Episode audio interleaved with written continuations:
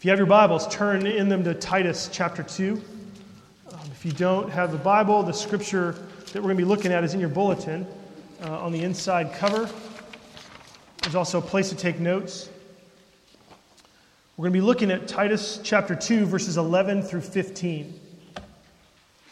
Titus 2, 11 to 15. Friends, listen. This is God's word.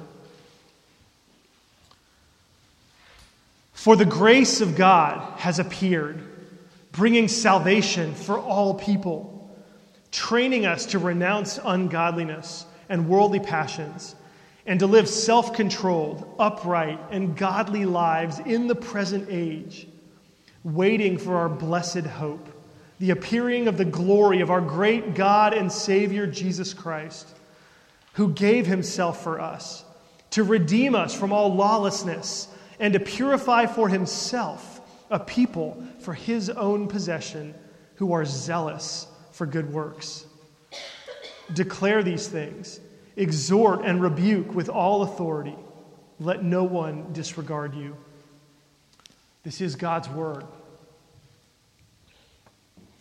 We are in a series looking at how to understand how to simplify our spiritual lives.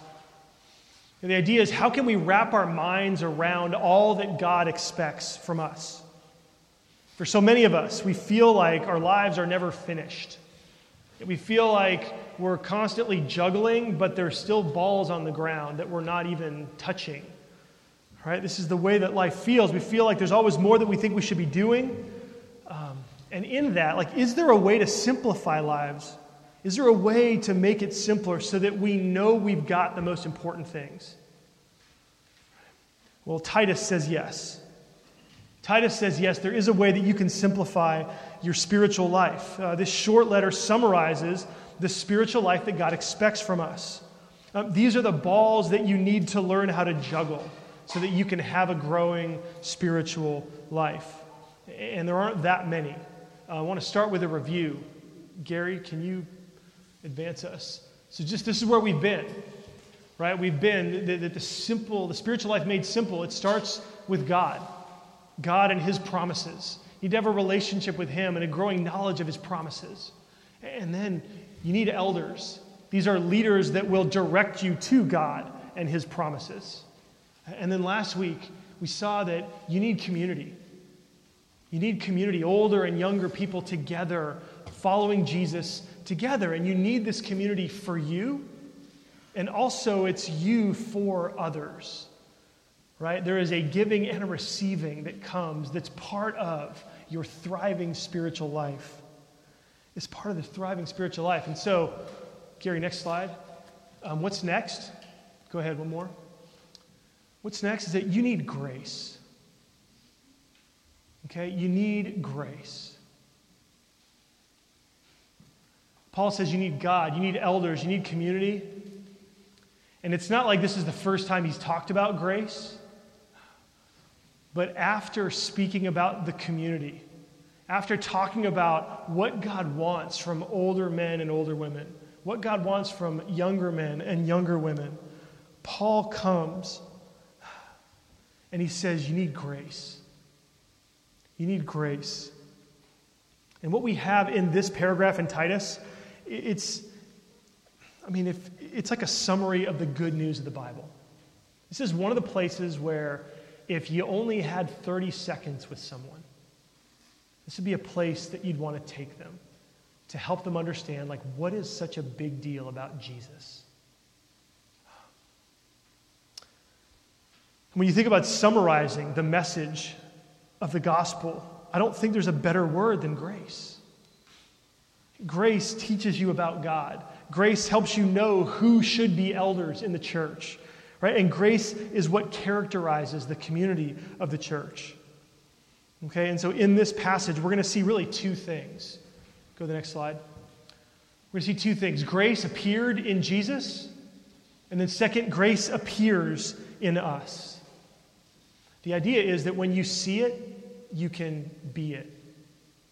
When you see grace, it will make you gracious. And so let's just look at this first point that grace has appeared in Jesus. It, it starts with verse 11. Look there in your bulletin. It says, For the grace of God has appeared. For the grace of God has appeared, bringing salvation for all people. And I want you to, it's, it's amazing. This paragraph starts, and you're going to see the power of a simple word. Right? It's the word for. Right? See the word for? It's the first word of this paragraph. For. What does the word for mean? In this case, it means because. It means because. And what we see here is that this paragraph is actually the reason that underlies what the community of God's people are supposed to be in verses 1 to 10. Okay? The reason why older men and older women act in the way God wants them to act is for or because the grace of God has appeared.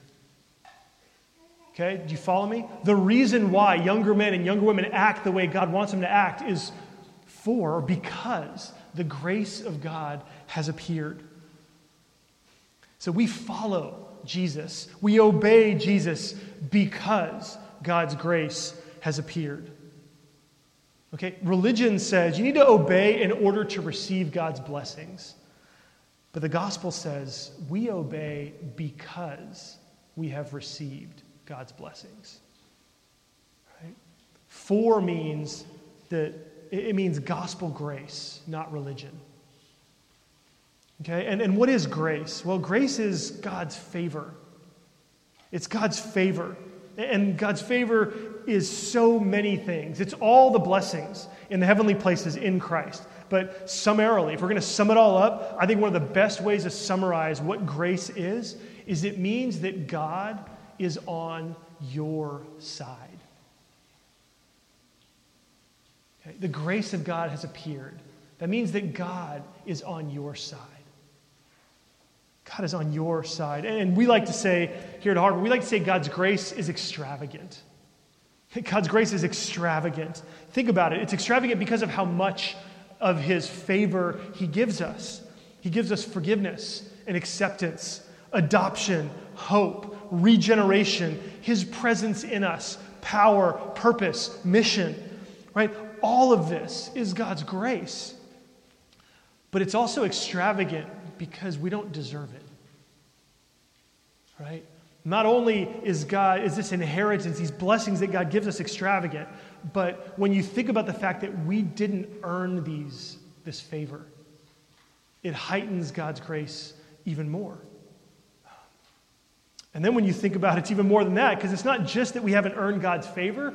What we've actually earned from God, if we're going to talk about those categories of what we've earned from God, what we've earned is punishment right? For all the time we've spent living apart from Him, for all the time we've been in a relationship with Him and we've pursued other things, right? When we've ignored Him, this is sin. And yet, God's grace has appeared.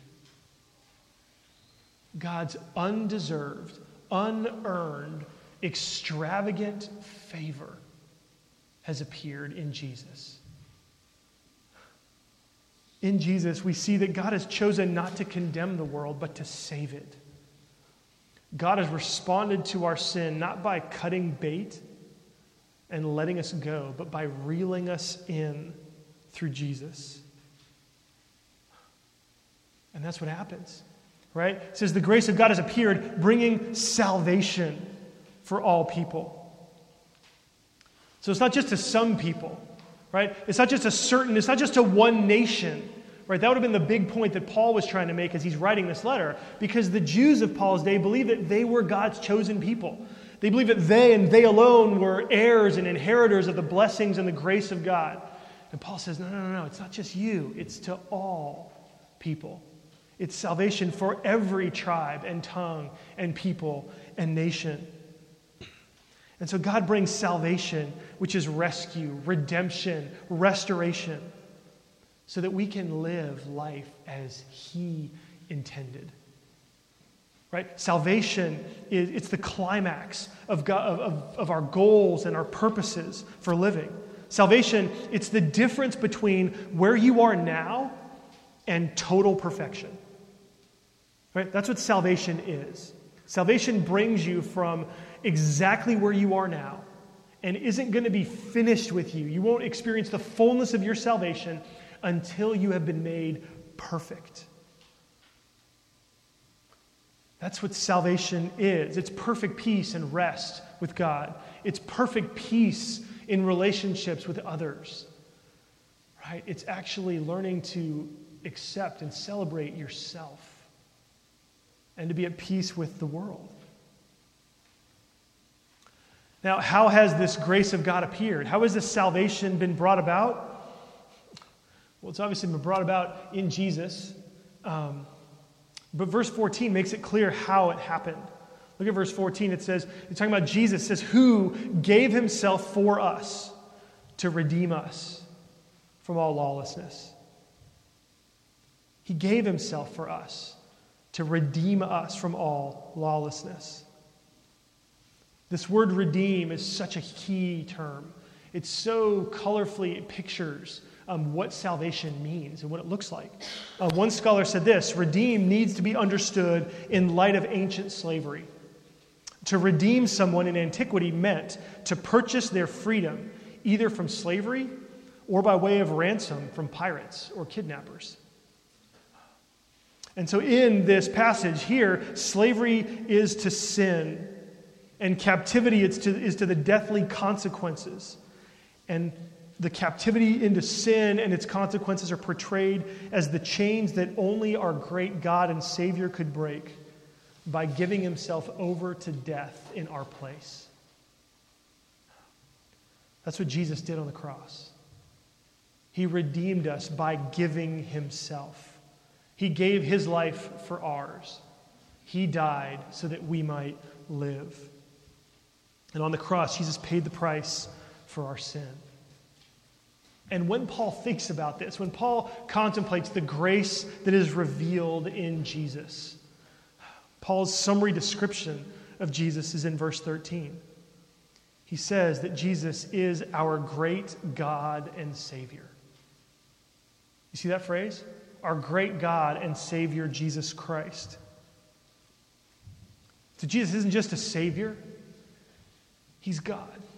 And He's not just God, but He is a great God. He is great. This means that Jesus is more important than anything else in your life. Okay, you want to talk about simplifying your life? This is one powerful truth that if you hold on to this, it will simplify lots and lots of things for you. If you realize that God is great, if you realize that He is greater and more important than anything else, if you put Him first, your life will become simpler.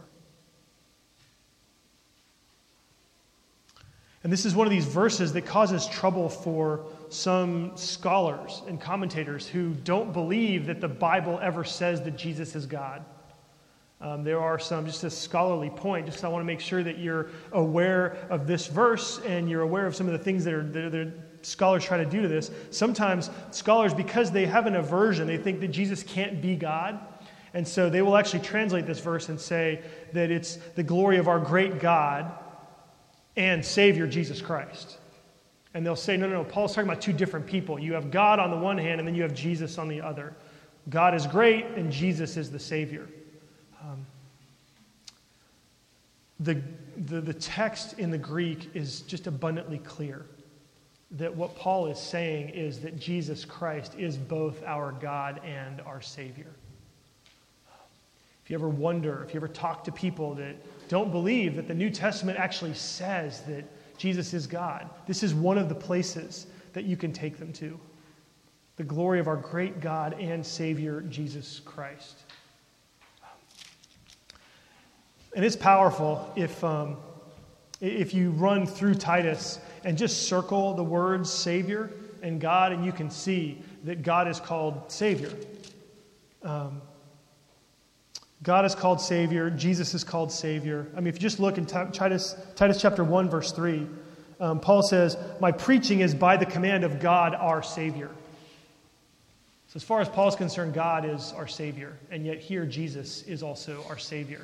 And so, Jesus is God. And what I love about this is that the one who is great, the great one, showed us the definition of greatness. Right? You can tell what greatness is by looking at the one who is great. And what has this great one done? He gave himself for us. He gave himself for us. True greatness, true greatness in the sight of God is serving those who need rescue. It's sacrifice. This is God's grace. This is God's grace. And it changes us. It changes everything about us. That's what we're going to see next. We've seen grace appeared in Jesus. Second, grace appears in us. Grace appears in us. Look at verse 12. It says, training us. So the grace of God has appeared, bringing salvation for all people, training us to renounce ungodliness and worldly passions, and to live self controlled, upright, and godly lives in the present age. And so this is interesting because grace trains us. And I say it's interesting because it's, it's kind of counterintuitive, right? Grace. If grace is God's free forgiveness, if it's his wiping the slate clean, it's a, it's a clean bill of health, it's a, you know, I mean, everything you've done is forgiven, then it would seem like grace would actually free us to do whatever we want, right? If God forgives you, then what difference does it make what you do? And yet, that's not what the verse says. Verse 12 said that, says that this grace actually trains us. Grace trains us, it teaches us about God, it teaches about what God is like, it teaches us what God has done for us. And as we see it in God, we become like it. As we see the grace of God that's appeared, that grace begins to appear in us. The more we see of God, the more we want Him, the more we want to be like Him. If you don't want to be like God, then maybe you haven't received His grace. If you don't have a burning desire in your heart to be like your Heavenly Father, you might not be one of His children. Because this grace, when we receive it, it trains us. It trains us. It actually teaches us to want to become more like God. It actually it pushes us to repent, to turn away from the things that aren't like God and to turn fully toward Him. Grace teaches us that we can do this. It teaches us that it's safe to do this. Right? We know that God loves us. We know that God cares about us. And so there are things that we leave behind and then there's things that we embrace. Um, a pastor friend of mine put on Facebook a quote that I thought was really great. And um, this is what he said. He said, Additional laws, awareness, or education will not change human behavior. Additional laws, awareness, or education will not change human behavior. To change human behavior, the human must be changed.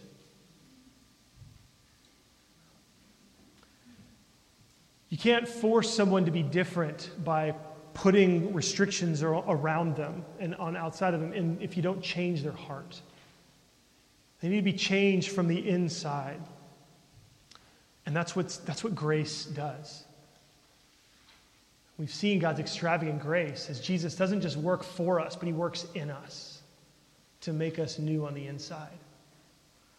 Right? And so God's grace teaches us, God's grace changes us. It trains us in a way that makes us different. I was thinking this week that the story of human history can be thought about as it's like the story of someone who was hired to do a job. It was a really important job that was well paid and had significant authority. Um, but instead of doing the job, that person, that new employee, served himself. Right? He spent the money that he got. He used his status to make himself look good Uh, in front of others, and then he used his company's resources to his own gain. When the boss finds out, and the boss comes, and when the boss shows up, when the boss appears, the boss actually begins to do the job that that employee was supposed to do. And then the boss turns to the employee and says, Come join me. You can see that the work isn't done. I want you to join me in the work.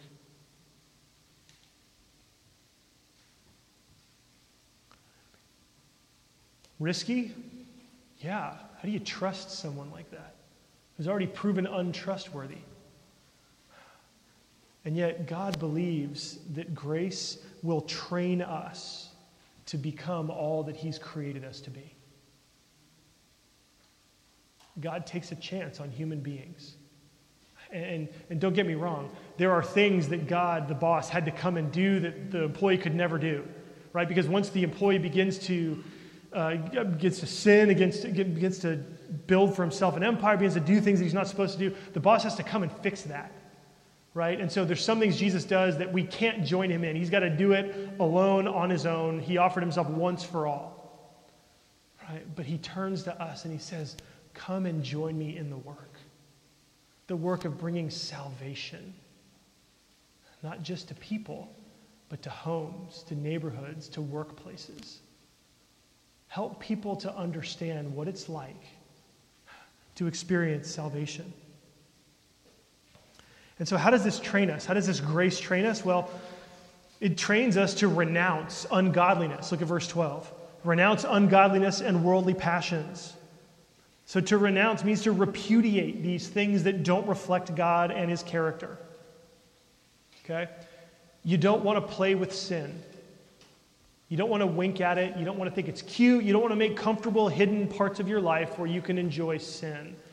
This says that you need to renounce ungodliness. You need to renounce it. You need to repudiate it. You need to refuse to consent with it. Okay? In some ways, one of the images that is helpful to me when I think about temptation is I feel like temptation knocks on the door and is inviting me out for a good time. This is what temptation does in my life.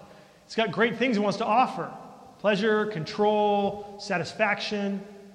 Come on, let's go. Man, this passage is telling us we need to slam the door in the face of temptation right? We refuse to consent with it, we repudiate it. And so God's extravagant grace, it trains us to holistically repent. Right? God's grace touches every area of our life, and so we actually want to respond to God's grace by repenting, by turning from anything that's not of Him and coming back and being face to face with Him. We don't want to entertain or consent with lusts, right? With worldly passions. These are things that don't promote God or promote His ways. Um, I mean, just thinking specifically, pornography, sexual lust, those are world, that's a worldly passion, right? Materialism is a worldly passion that we need to renounce, right? The need for more stuff, newer stuff, better stuff. That is a passion in us that needs to be renounced. Right? Power and the need to have control. Anger that feeds your selfishness. These are worldly passions. We need to identify these things so that we can renounce them. We can declare them for the evil that they are. We can declare them for the ways uh, and repudiate them for the ways that they pull us away from God. They cause us to turn our back on Him. Right? Why isn't God in my life? Why don't I feel closer to God? Well, it's possible that there's some things in your life that you need to renounce. God's grace trains us to renounce these things and turn back to Him. And when we do this, it changes. Right? This changes what we think about what God is like.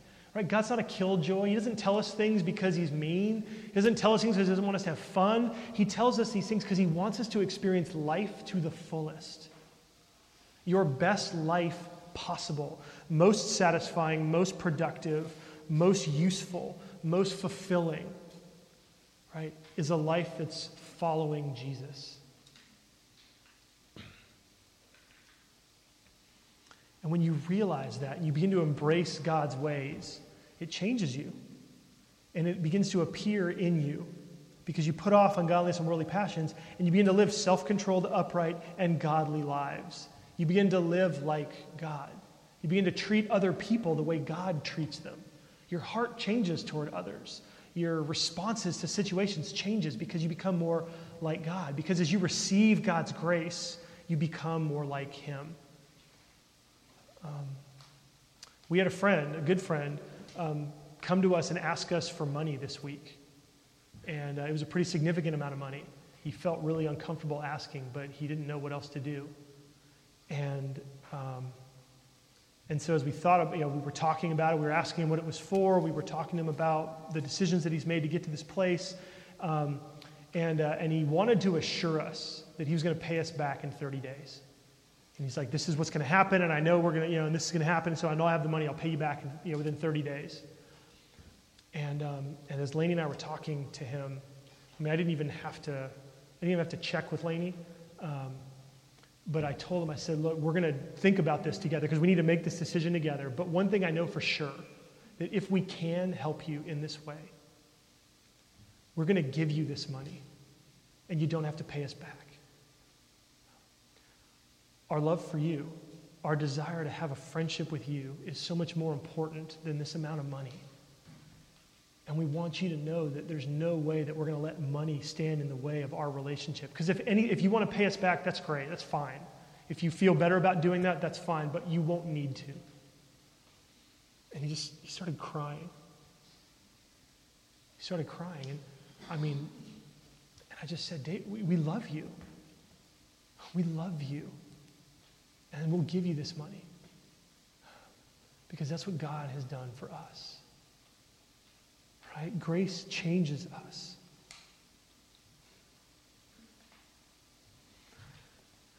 So Paul goes on, talks about how we're being trained. And part of the training, this is interesting, uh, this is deeper into the experience of being trained by grace. Okay? And it's verse 13. That being trained by grace includes, um, it includes waiting. It includes waiting. You see that in verse 13? Says, We are waiting for our blessed hope. Right? We are waiting for something. And it's, it's great because in verse 11 it says, The grace of God has appeared. And then in verse 13, we see that there's something else that's going to appear in the future and it's the appearing of the glory of our great God and Savior, Jesus Christ. And we are waiting for that. We're waiting for that. It's coming. We don't have it, but we don't have it yet. We don't have it yet, but there's no doubt in our minds that it is coming. Okay? This glory that's going to be revealed. Jesus is coming back. And when he comes back, he's actually going to bring the fullness of our salvation. He is going to finish the work that he began when he came the first time. Jesus is going to bring the consummation of all things. He's going to bring that perfection the perfection for you, the perfection for your relationships, the perfection of your body, the perfection of your relationship with God, with other people, with yourself, and with the world. He's going to bring that. That's what his glory is. The glory of God is life as God intended, it's the fullness of perfection, and it's coming. It's coming. It's not a matter of if, it's a matter of when. And we don't hope for it because we're ho- we don't hope for it in uncertainty. The only reason we still call it hope is because we don't have it all yet. Okay? But our hope in the future is certain. Right? And the reason it's certain is because we've already begun to experience it. It has appeared already. God's grace and the salvation that he brings is the beginning of it. It's the movie trailer. Right? It's the trailer so that you'll know what the future movie is going to look like. And because we've experienced it and it's real, that's why it's sure in the future. In chapter 1, verses 1 to 4, it says that God promised this long ages ago, but now it has been revealed in the gospel. It's been revealed. And so we live this way, this new way now, while we wait. While we wait. And one of the things I love about this, about this passage is that last phrase of verse 12. Um, it says that we live self controlled, upright, and godly lives in the present age. In the present age. Um, in the Greek, it just says, in the age that is now. In the age that is now. Right? This idea of salvation, which is going to be consummated in the future, it's come into the present. Right? This is why we sing, Heaven come in the here and now. This is Christ appearing, and in his work, he destroys the power of sin. He reverses the effects and the power of sin, and he gives us the opportunity to begin to live eternally now.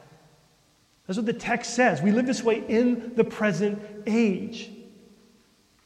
Right? It's like when a, you hear a song that just came out and none of your friends know it, but it powerfully speaks to you and it kind of changes the way you think about reality.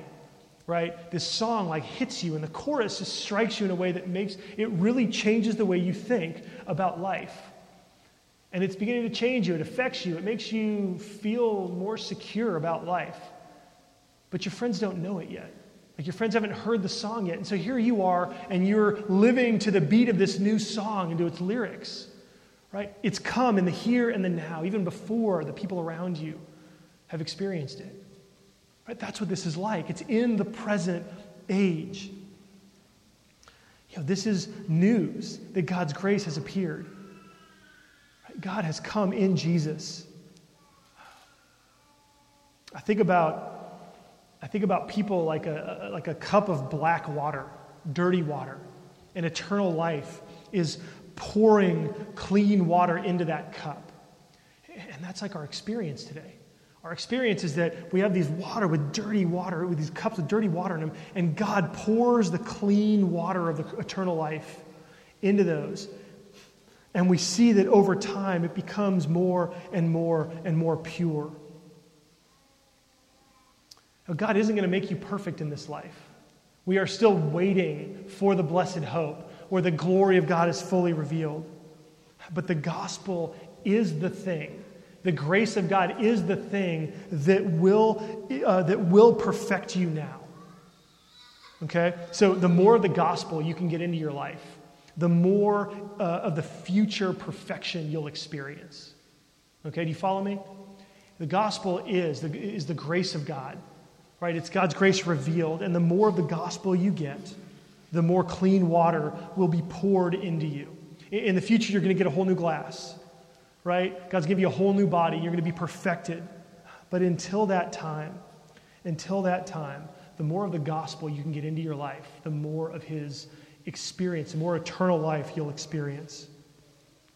This is why we focus on the gospel all the time. This is why we're a gospel centered church because this is what it does both now and in the future. And uh, so the last thing that we need to see is the rest of verse 14. Right? That Jesus gave himself for us to redeem us from all lawlessness. And then look what it says to purify for himself a people for his own possession who are zealous for good works. So he redeems us, he sets us free. But then he did this to purify for himself a people. To purify for himself a people. You know what this means?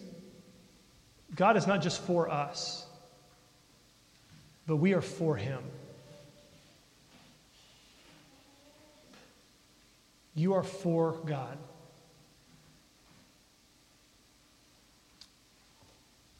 You are for God. Jesus did everything that he did so that you would live for him. Right? This is the call of grace. Right? It forgives. It makes things right. It accepts us. And then grace says, I want you to follow. You are now for me. Jesus calls us to discipleship. He calls us to follow him, to real obedience. He has a plan for the world to bring renewal, and He wants us to be a part of His plan.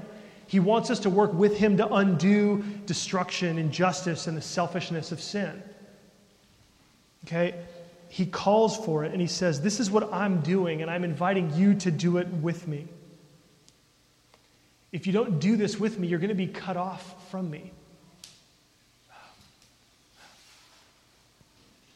And so we have to remember this. Like, this is, there are times where we talk about the grace of God so much that we can get to a place where we think, yeah, God is this sort of kind of weak, mamsy pamsy, kind of like, oh, I really hope you'll follow me. I've done all these things for you, and can't you just come and follow me? Like, won't you please follow me? Like, look at all that I've done. You really should follow. Like, I've done all these things for you. You should follow me. What God says is, look, I did these things for you to show you that I love you, and I'm calling you to be my people. I'm calling you to live for me. This is important. It's important for us to understand that God is the authority. He is the great God and Savior, Jesus Christ. He is our authority. And what He wants, it's kind of interesting, what He wants are zealots. He wants zealots. People who are beside themselves eager for what? For good works. It's the end of verse 14. He wants people who are zealous for good works. Now, we think about zealots today, and not a good thing to be a zealot, right? All the examples that we'd come up with, not happy examples, not the kinds of things you want to have in your mind as you think about right? We tend to think about people that will take up sort of military might to fight for God. I think is one of the, actually, that was one of the definitions of a zealot in Jesus' day. Um, there were people who said we can bring the kingdom in by stomping the oppressive Roman government. By overturning the Jewish regime, we can bring in God's kingdom. And yet, here where Paul says, he's like, yeah, Jesus wants zealots, but not that kind. Jesus wants people who are zealous for good works. Jesus says, Look, one of the things that I want to do in you is I want to put in you a desire. I want a desire in every one of you to do great things, to care for people, to love your neighbor as yourself. And I know it's hard. Jesus says, I know it's hard. And when you're tired, I want you to come to me. I want you to come to me because I will receive you and I will fill you up again. Because when your desire runs dry, my desire never runs dry. And I will put in you, and I will fill you up and give you a renewed desire for good works. But this is what he calls us to. His grace has appeared in Jesus. The grace of God has appeared in Jesus, bringing salvation to us. So that we then would manifest his grace in the zeal that we have, in the strong desire for good works? What would it look like for you to be zealous for good works? Have you ever been zealous for God? Have you ever just had a strong desire? I'm not talking about, I mean, zealous can look lots of different ways. For me, it looks like crazy, emotional, like outward. You know, for other people, it looks like just a very firm and constant, unceasing commitment to taking care of the people around you. For some people, it looks like words. For other people, it looks like actions. What does it look like for you to be zealous? What are the good works that God has created you to walk in? When you begin to understand the answer to that question, and you begin to walk in that, you grow in your experience of eternal life. You begin even more to experience what life will be like when Jesus comes back. Man, what could we do in San Diego to prepare San Diego for Jesus' return? In what ways could we live in our homes, in our neighborhoods, in our city, in our workplaces, to, in effect, roll out the red carpet for when he comes back. Let's pray.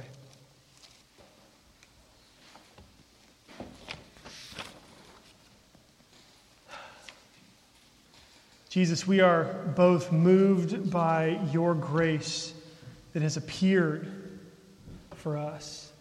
We are compelled by your grace and there is in us, Lord, there is in us a desire to be zealous for good works. We want to want to be zealous for you. We want to want to be eager uh, to do good things for people around us. There is in us uh, a picture that's forming, a picture of our lives and what it would look like for us to be zealous for good works. And we just confess that so often we don't live this out. We aren't zealous for good works. We're zealous to receive all your blessings. We are zealous to come and to receive the grace that you have given us, the assurance that everything's okay, the assurance that even though we're not perfect, you still forgive us and you love us. But when we're honest, Lord, we're often, we don't return. The zeal that you have for us, we don't have it in return. We confess that, Lord, and we commit. We commit as your, as your brothers and sisters. Father, we commit as your children that we want to be zealous this week for good works. We want this week to be characterized by our zeal in us, by a strong, unyielding commitment to letting your grace appear in our lives. Make it so. In Jesus' name, amen.